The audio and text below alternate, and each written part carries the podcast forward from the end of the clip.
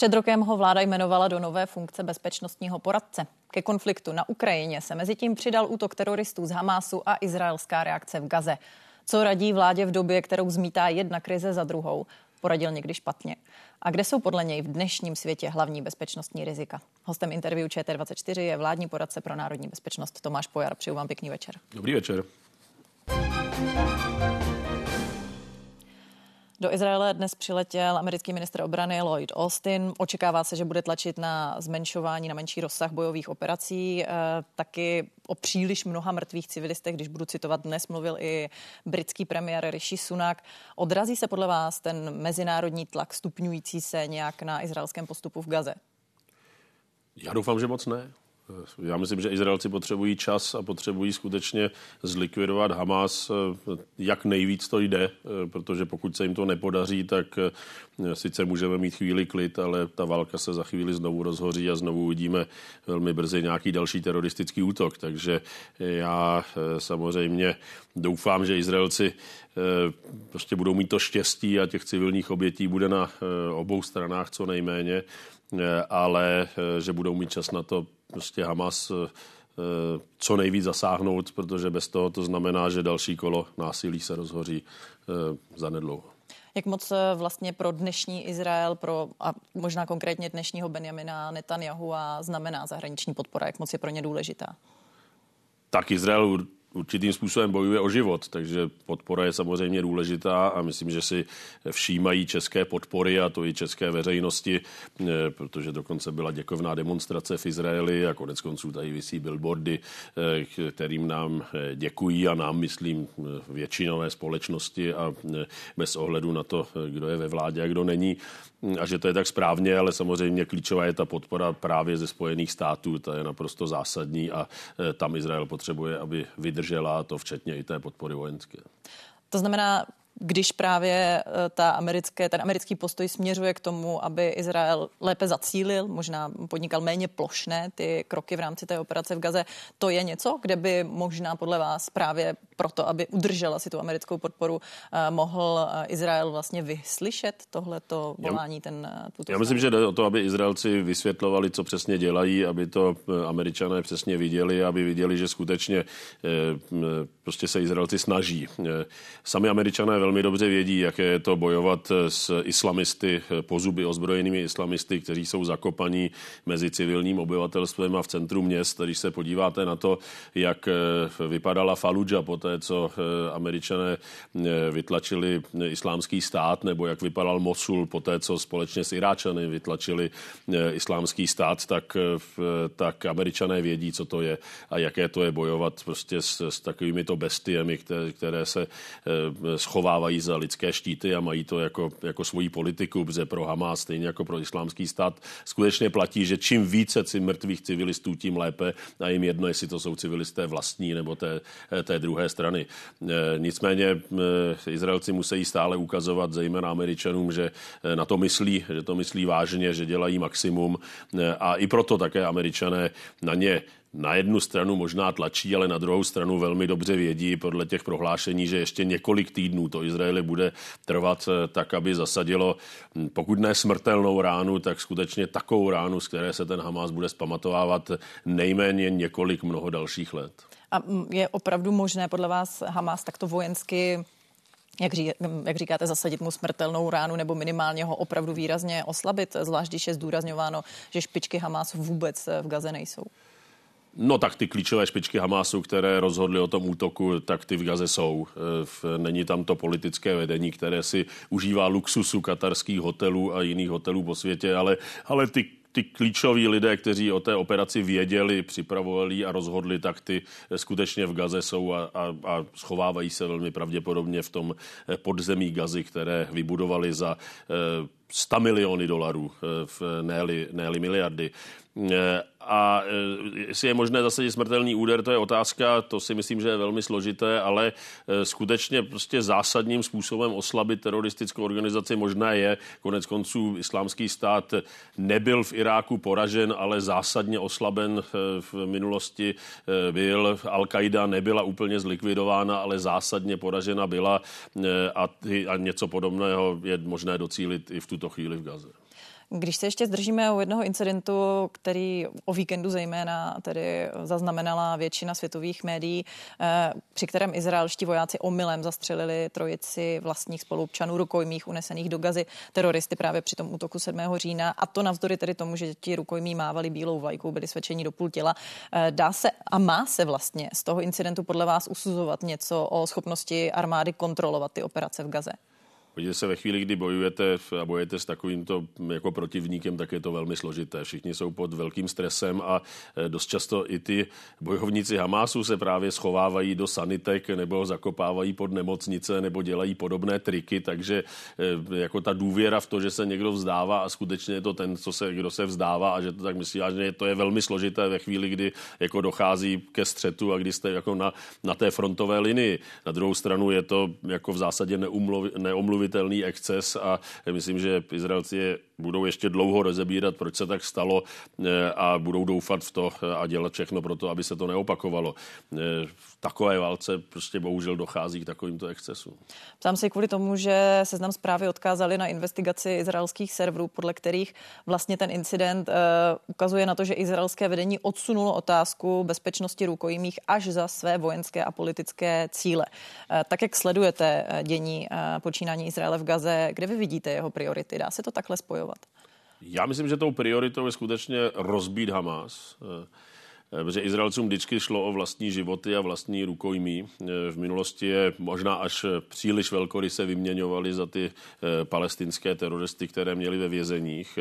Já myslím, že teď si řekli většinově, ne všichni, že je potřeba primárně zasadit ránu Hamásu i včetně toho, že to možná bude stát nějaké oběti mezi těmi rukojmími, že se všechny rukojmí nepodaří osvobodit.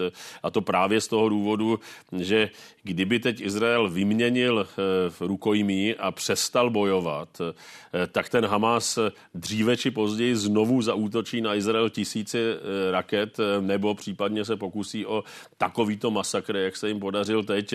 Takže nakonec to bude stát více lidských životů a více lidských životů i izraelských civilistů. Takže si myslím, že v první řadě jde o likvidaci Hamásu. Samozřejmě s velkou snahou osvobodit maximální množství rukojmích, jak to jenom jde, ale Izraelci v tuto chvíli nechtějí být sami rukojmí těch eh, rukojmích?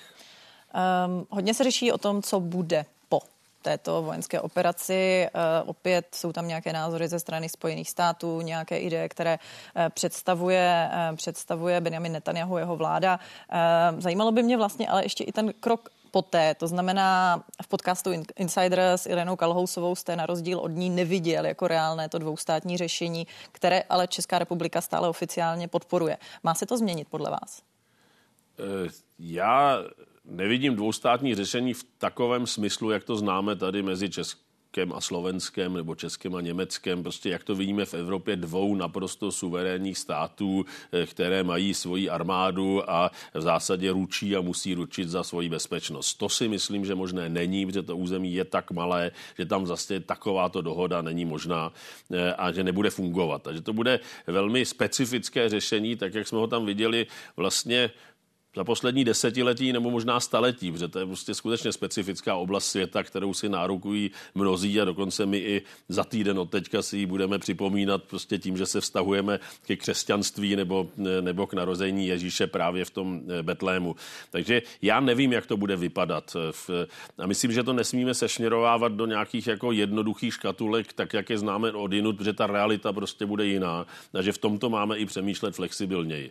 To Proto řešení... se ptám, jestli má se opustit opustit ta vlastně mantra dvoustátní řešení. Prostě to heslo, eh, na kterém je nějaká mezinárodní schoda, které bývá spojováno s no. tím jediným mezinárodně právně uznaným řešením pro tuto oblast a má se hledat tedy cesta nějaká jiná. No to je otázka, protože ďábel v detailu. A pod tím dvoustátním řešením si každý představí něco jiného. A pod tou mantrou dvoustátního řešení možná někdy dojdete k takovým představám, které jsou potom ve skutečnosti neslušitelné a nerealizovatelné. Takže já si myslím, že to je o tom, že ty dva národy mají žít vedle sebe eh, a pokud možno ideálně v míru vedle sebe.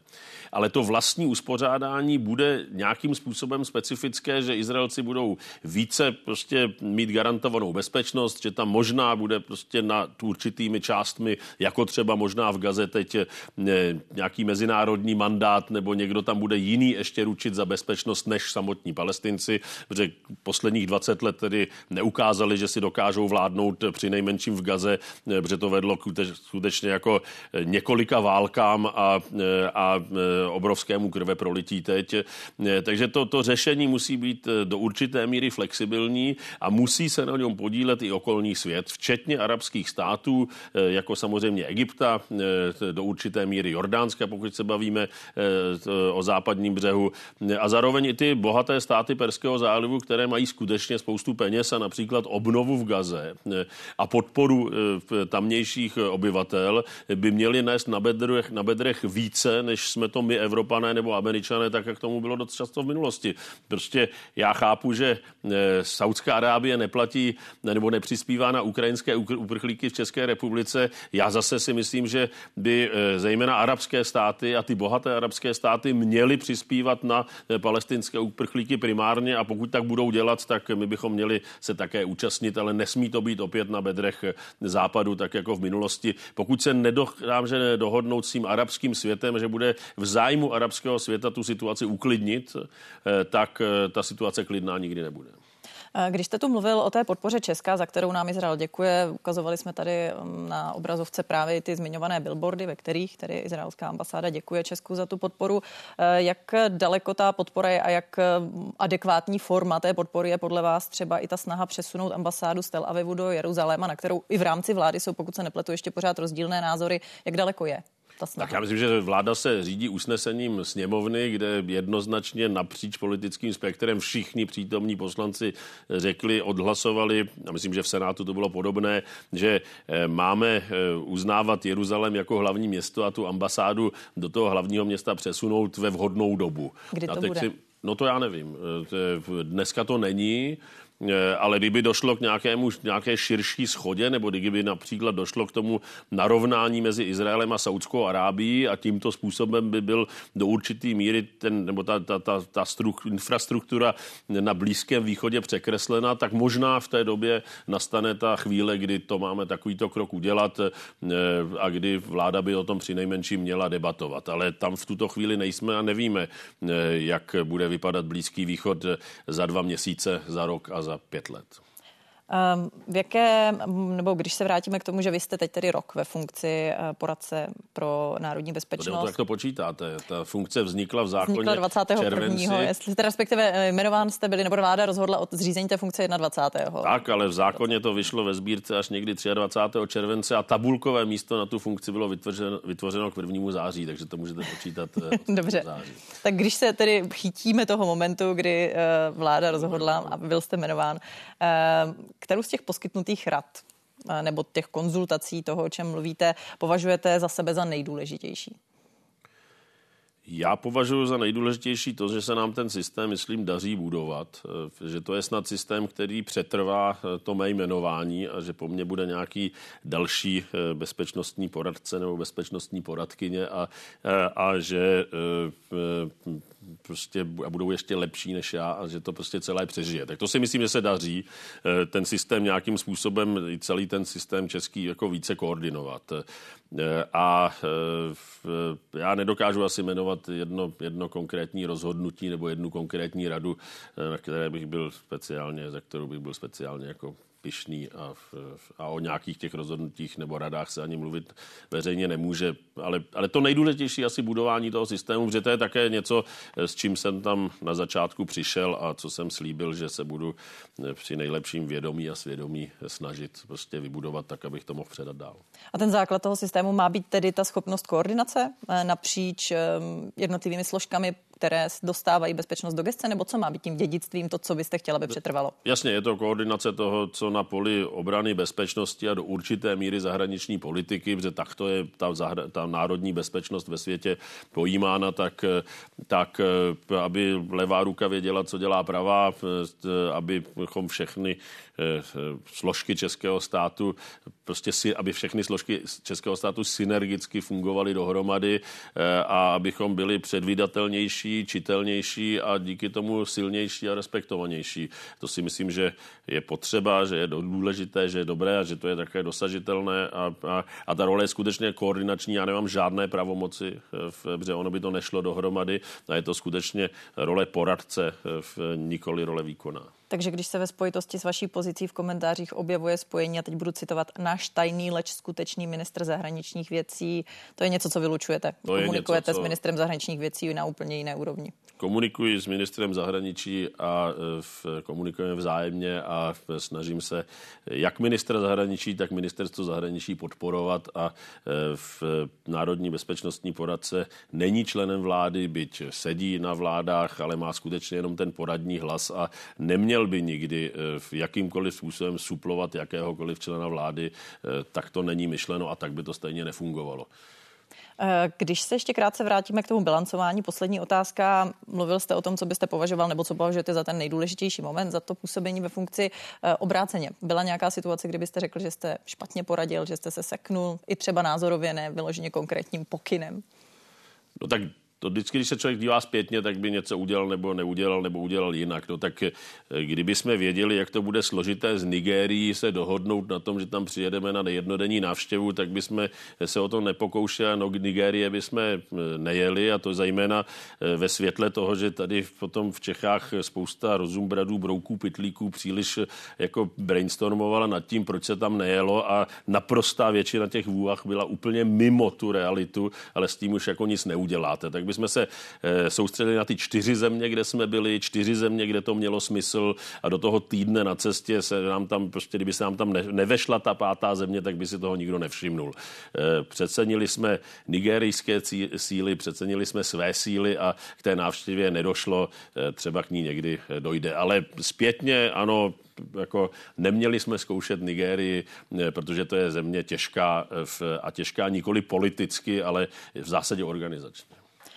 Eh, kdo rozhodl o tom, že když zůstaneme u jiných cest, že se vy a ředitel Úřadu pro zahraniční styky a informace Vladimír Posolda vydáte do Číny?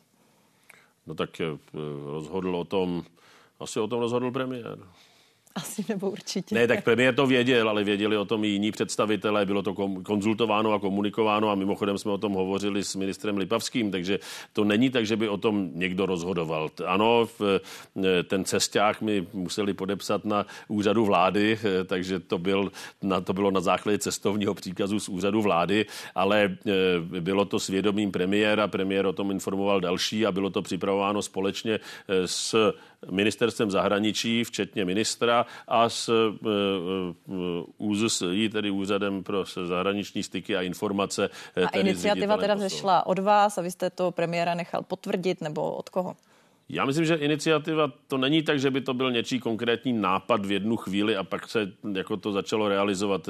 Iniciativa zešla asi na základě i debat na úrovni eh, Evropské rady, kdy se o Číně velmi často debatuje, lídři o ní tam hovoří a hovoří o svých cestách, o tom, jaké mají vztahy a jaké jsou, jaké jsou ty zprávy, které se mají Číně, nebo ty naše message, které se mají Číně předávat. Eh, stejně tak při našich debatách eh, ve Washingtonu a, a tady ze Spojenými státy, ale zároveň i na základě té bilaterální relace, kdy my jsme skutečně díky covidu a částečně díky politice jako neměli přímý kontakt a částečně díky samozřejmě výměně na úřadu prezidenta, na, v roli prezidenta, výměně vlády, jsme asi čtyři roky neměli přímý takovýto kontakt eh, nebo na takovéto úrovni s Čínou. A vzhledem k tomu, že to je druhá nejdůležitější a nejmocnější země světa, tak si myslím, že to není k našemu prospěchu nebo ku prospěchu nikoho nemít žádné kontakty. Takže to byla, jako zešlo to... S... Takže jste tam měl rozdávat vizitky, když to hodně hrubě zjednoduším tak do určitý míry ano a sbírat vizitky, nejenom rozdávat a sbírat, ale prostě bylo to na základě několika různých debat a několika různých rozhodnutí a několika různých debat i premiéra například se svými protěžky na,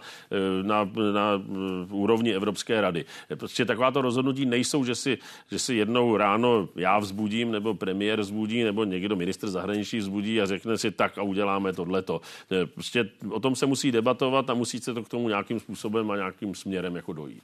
Snažili jste se tu cestu nějak utajit, nebo jak si jinak vysvětlit eh, to, že třeba předseda Senátu eh, Miloš Vystrčil nebo eh, předseda Senátního zahraničního výboru si stěžovali, že o té cestě informovaní nebyli a schánili se pak po zápisu?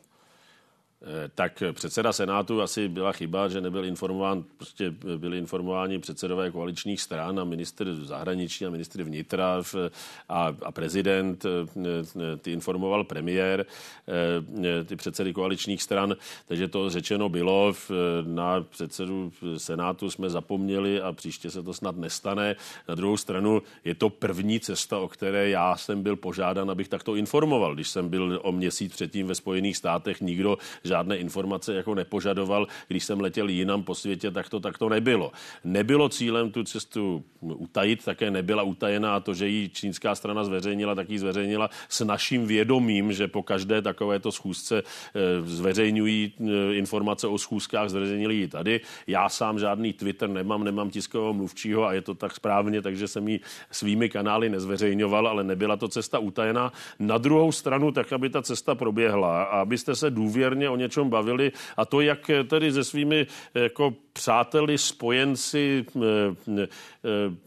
nepřáteli nebo prostě protivníky nebo soupeři, to už je jedno, na jakou škálu to zařadíte, tak se prostě máte důvěrně bavit a někdy věci zveřejňovat dopředu prostě nemá smysl, protože byste tu, to, to vlastní jednání a to jako, jako A myslím, jako, že ta otázka jako nesměřovala k zveřejňování dopředu, ale ke konzultacím nebo informování. No taky, mhm. Takhle v...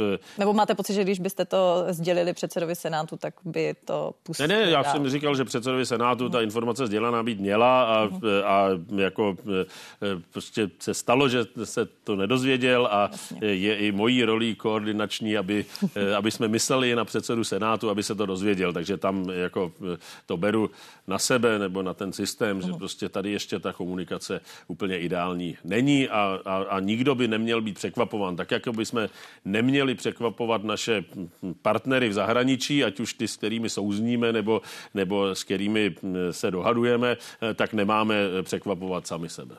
Eh, mimo jiné jste mluvil v jednom z rozhovorů, které jste veřejně poskytl po návratu, abychom to tady taky aspoň v tomhle ohledu vedli na pravou míru, eh, tak jedním z těch cílů vaší cesty bylo i zabránit, aby se Čína zbližovala s Ruskem. Mluvil jste o tom, že to je taková nějaká asi ta zpráva, kterou by měly jednotlivé členské země nebo západní země možná při těch setkáních na bilaterální úrovni Číně předávat, pokud to správně parafrázuji.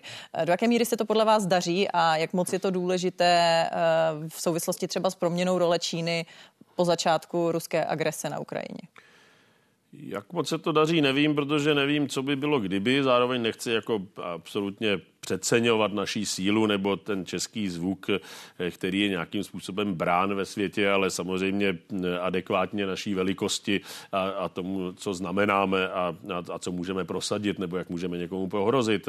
Ale eh, obecně platí vlastně konsenzus mezi evropskými lídry a ten je, myslím, sdílený směrem do Spojených států, že se s Čínou máme bavit a že se s Čínou máme bavit z různých důvodů, ale jedním jedním je právě i eh, ruská invaze na Ukrajinu, eh, protože tam Čína může sehrát roli pozitivní anebo negativní a naše, naším zájmem je, aby se hrávala spíše pozitivní, respektive aby Rusko vojensky přímo nepodporovala. Samozřejmě se máme s Čínou bavit o tom, o té míře té podpory, kterou Čína v tuto chvíli Rusku dává. Není to zdaleka jenom o Rusku a Ukrajině, ono je to to samé s Blízkým východem, protože jestli někdo rozhodne o tom, jestli se rozhoří válka na Blízkém východě a otevře se ta severní fronta směrem z Libanonu, tak to bude Teherán a bude to eh, duchovní vůdce Ali Chamenei, který učiní toto rozhodnutí. Eh, a zase i tady má Čína, eh,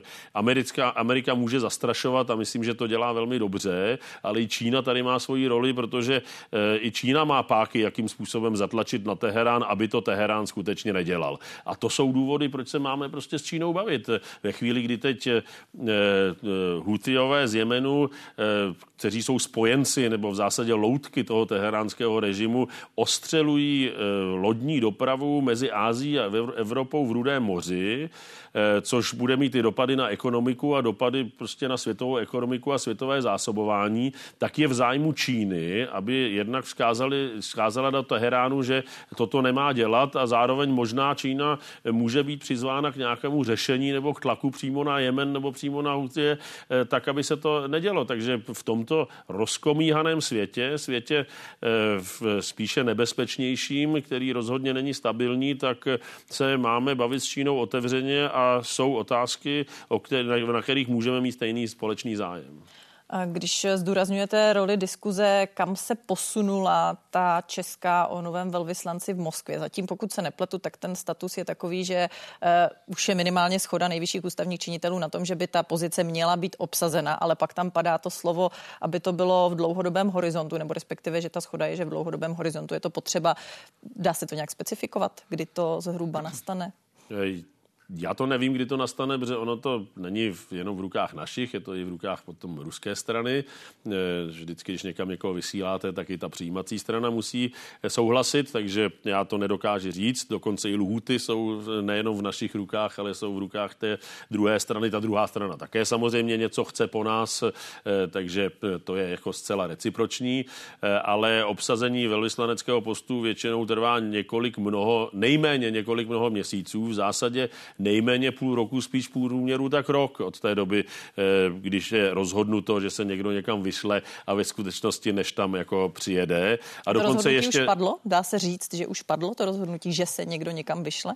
Eh, tak padnula jakási dohoda na úrovni ústavních činitelů, eh, ale eh, ten schvalovací proces ještě nezačal. To je to, co mohu říct. Eh, každopádně ten schvalovací proces prostě bude trvat několik mnoho měsíců a pokud tam ten člověk, pokud bude schoda ten člověk tam odjede za několik mnoho měsíců nebo zhruba za rok od teď, dřív to asi nebude, tak ještě to neznamená, že automaticky bude předávat pověřovací listiny, protože to zase záleží na té druhé straně a uvidíme, v jaké situaci bude svět a ta eh, ruská invaze, agrese na Ukra- vůči Ukrajině za rok nebo za dva touhle dobou. Tak eh, dohoda je taková, že ty procesy postupně nastartujeme, eh, že půjdeme standardním cestou, ono to ani jinak nejde a uvidíme, jestli za rok touhle dobou nebo za dva roky touhle dobou budeme mít velvyslance v Moskvě a uvidíme, jestli Rusko v té době bude mít velvyslance v Praze. To je ta druhá věc, která se řeší, ale možná bych ještě krátce vás poprosila, dá se popsat, jak teď vlastně fungují bilaterální vztahy Česko-Rusko? No tak to příliš nefungují.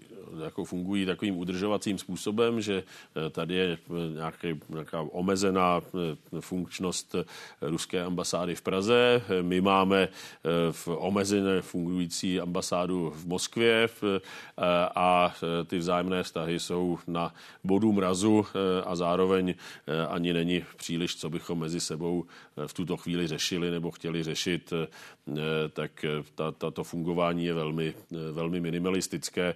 Přesto si myslím, že má cenu a smysl mít velvyslanectví v Moskvě a, a máme ho mít tak obsazené, aby nějakým způsobem fun- adekvátně fungovalo v té dané situaci. Říká vládní poradce pro národní bezpečnost Tomáš Pojar, který byl hostem interview ČT24. Děkuji za to a přeju hezký večer. Mějte se pěkně, hezké Vánoce. A další bezpečnostní téma. Migraci v Evropě budou řešit večerní události komentáře. Evropa čelí největší uprchlické vlně od roku 2016. Na kontinent letos dorazilo přes 350 tisíc běženců. Jak nelegální migraci čelit? Jak z ní umět těžit? Vicepremiér Vít Rakušan a poslankyně Jaroslava Jermanová od desíti večer. Dívejte se. A teď už jsou na řadě události. Hezký večer.